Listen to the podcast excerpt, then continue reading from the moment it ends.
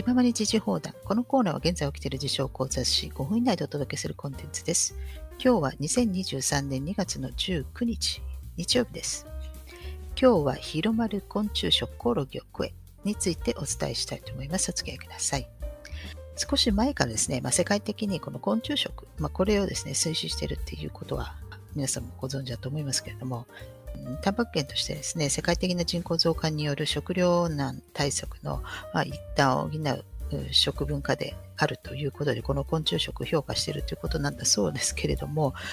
あのまあ、文化的にですね、まあ、虫を食べる地域や国っていうのはありますので、まあ、日本だってイナゴとか食べますのでね、私も昔イナゴ取りとかに行きましたけれども、まあ、なんだったらおなじみのこの蜂蜜、まあ、これも昆虫関連食品ですよね。なので昆虫って言われても、まあ、種類によってはかなり昔からあの人間は食べてきてるわけです。それがなぜかコオロギが妙に最近クローズアップされてきてるんですよね。まあ、これはあの最近になって イーユー がコオロギを食品に認証したっていうことが、まあ、あるからなんですけれども、まあ、その前に イーユー はですね、その何かこの幼虫みたいなものを、まあ、承認をその前にして、で今回コオロギだということでで OK したわけですね。で、まあ、いろんなことがですね、まあ、巷では言われてるんですけれども、まあ、販売を許可したのであって、食品に混ぜることが絶対であるというわけではないようです。まあ、ちょっとニッチな市場じゃないですか。ですから、そのニッチな市場で、まあ、儲けようとしている、まあ、そういったベンチャー企業みたいなのが、やっぱこう出てきて、ですから、日本でもそういうのがいるでしょうから、まあ、そういったあの企業があると思いますので、それで今一生懸命宣伝しているわけですね。で、私たち聖書ってあまり馴染みないですけれども、まあ、イーユー は特にですね、キリスト教圏の地域ですので、でこれ聖書に書かれているのは、まあ、バッタまたイナゴであって、コオロギは書かれていない、いやコオロギ類と書かれているという、結構まあそういった議論があるようですけれども、で調べたらやはりコオロギとは正確に書いていなかったようなんですよね。ですからヘブライ語からですね、訳した時に反転イナゴというふうに書かれているみたいですね。で、コオロギとはふうに書かれてないけど、いつの間にかコオロギ類になっていると。聖書というのは何回もあの編纂されてますからね、まあ、編纂することによってそこにお金が流れるので、編纂するたびにそのまあ、少しずつこう改ざんしていったりとか、まあ、するんでしょうけれども、それは別に聖書に限らずどれも同じだと思いますけれどもね、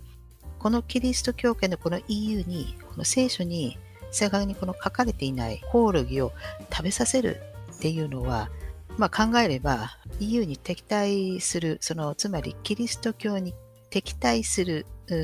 人たちが、まあ、それを仕掛けているんじゃないかなというふうに思います。だってイーユー は核を持ってますから、実際にこの物理的にこの戦争をしてもですね、そのキリスト教対イスラム教ですね、イスラム教圏は勝てないじゃないですか。だから物理的に戦争しないで、まあ、霊的に戦争をするわけですね。ですから霊的な戦争なわけですよ、これは。だってこういった輩が中央銀行の株主だったりするんですよ。あのイーロン・マスクさんをバックアップしてる人たちとかみんなそうですけども、だからそうやってそういう流れから、その アイエムエフ と、ね、あの イーユー はコオロギ食えっていうふうにこう承認しろっていうふうにやらされてるんじゃないかなと、私はそういうふうに思います。大体どあのその国とか地域にとって敵対してるのは誰か、その対立してるのは誰かというのを考えると、まあ、そういったあたりのレベルの話だったら、まあ、割とこう仕掛けには何かっていうのが、まあ、見えてくるかもしれないですね。だからといってそのイスラム教が悪いって言ってるわけではなくて、まあ、その中でね、まあ、金持ちの道楽みたいな人たちがいるんで、まあ、そういう人たちがその、まあ、中央銀行の株主だったりとかするんで、ですから、まあ、そういう人たちが面白がってるんじゃないかなというふうに思いますね。ですから物理的戦争できなかったら霊的戦争で相手を痛めつけるということですけど、マスクさんをバックアップしてるのはなんかサウジとヨルダン王国だというふうに聞きましたけど、ですから、まあ、そういう人たちがマイクロチップを埋め込めっていうふうに、まあ、そういうことになるわけですね。はい、皆さんコオロギ抵抗なく食べれるでしょうか？私はちょっと無理だなと思います。はい、ということでまた次回お会いしたいと思います。ではさようなら。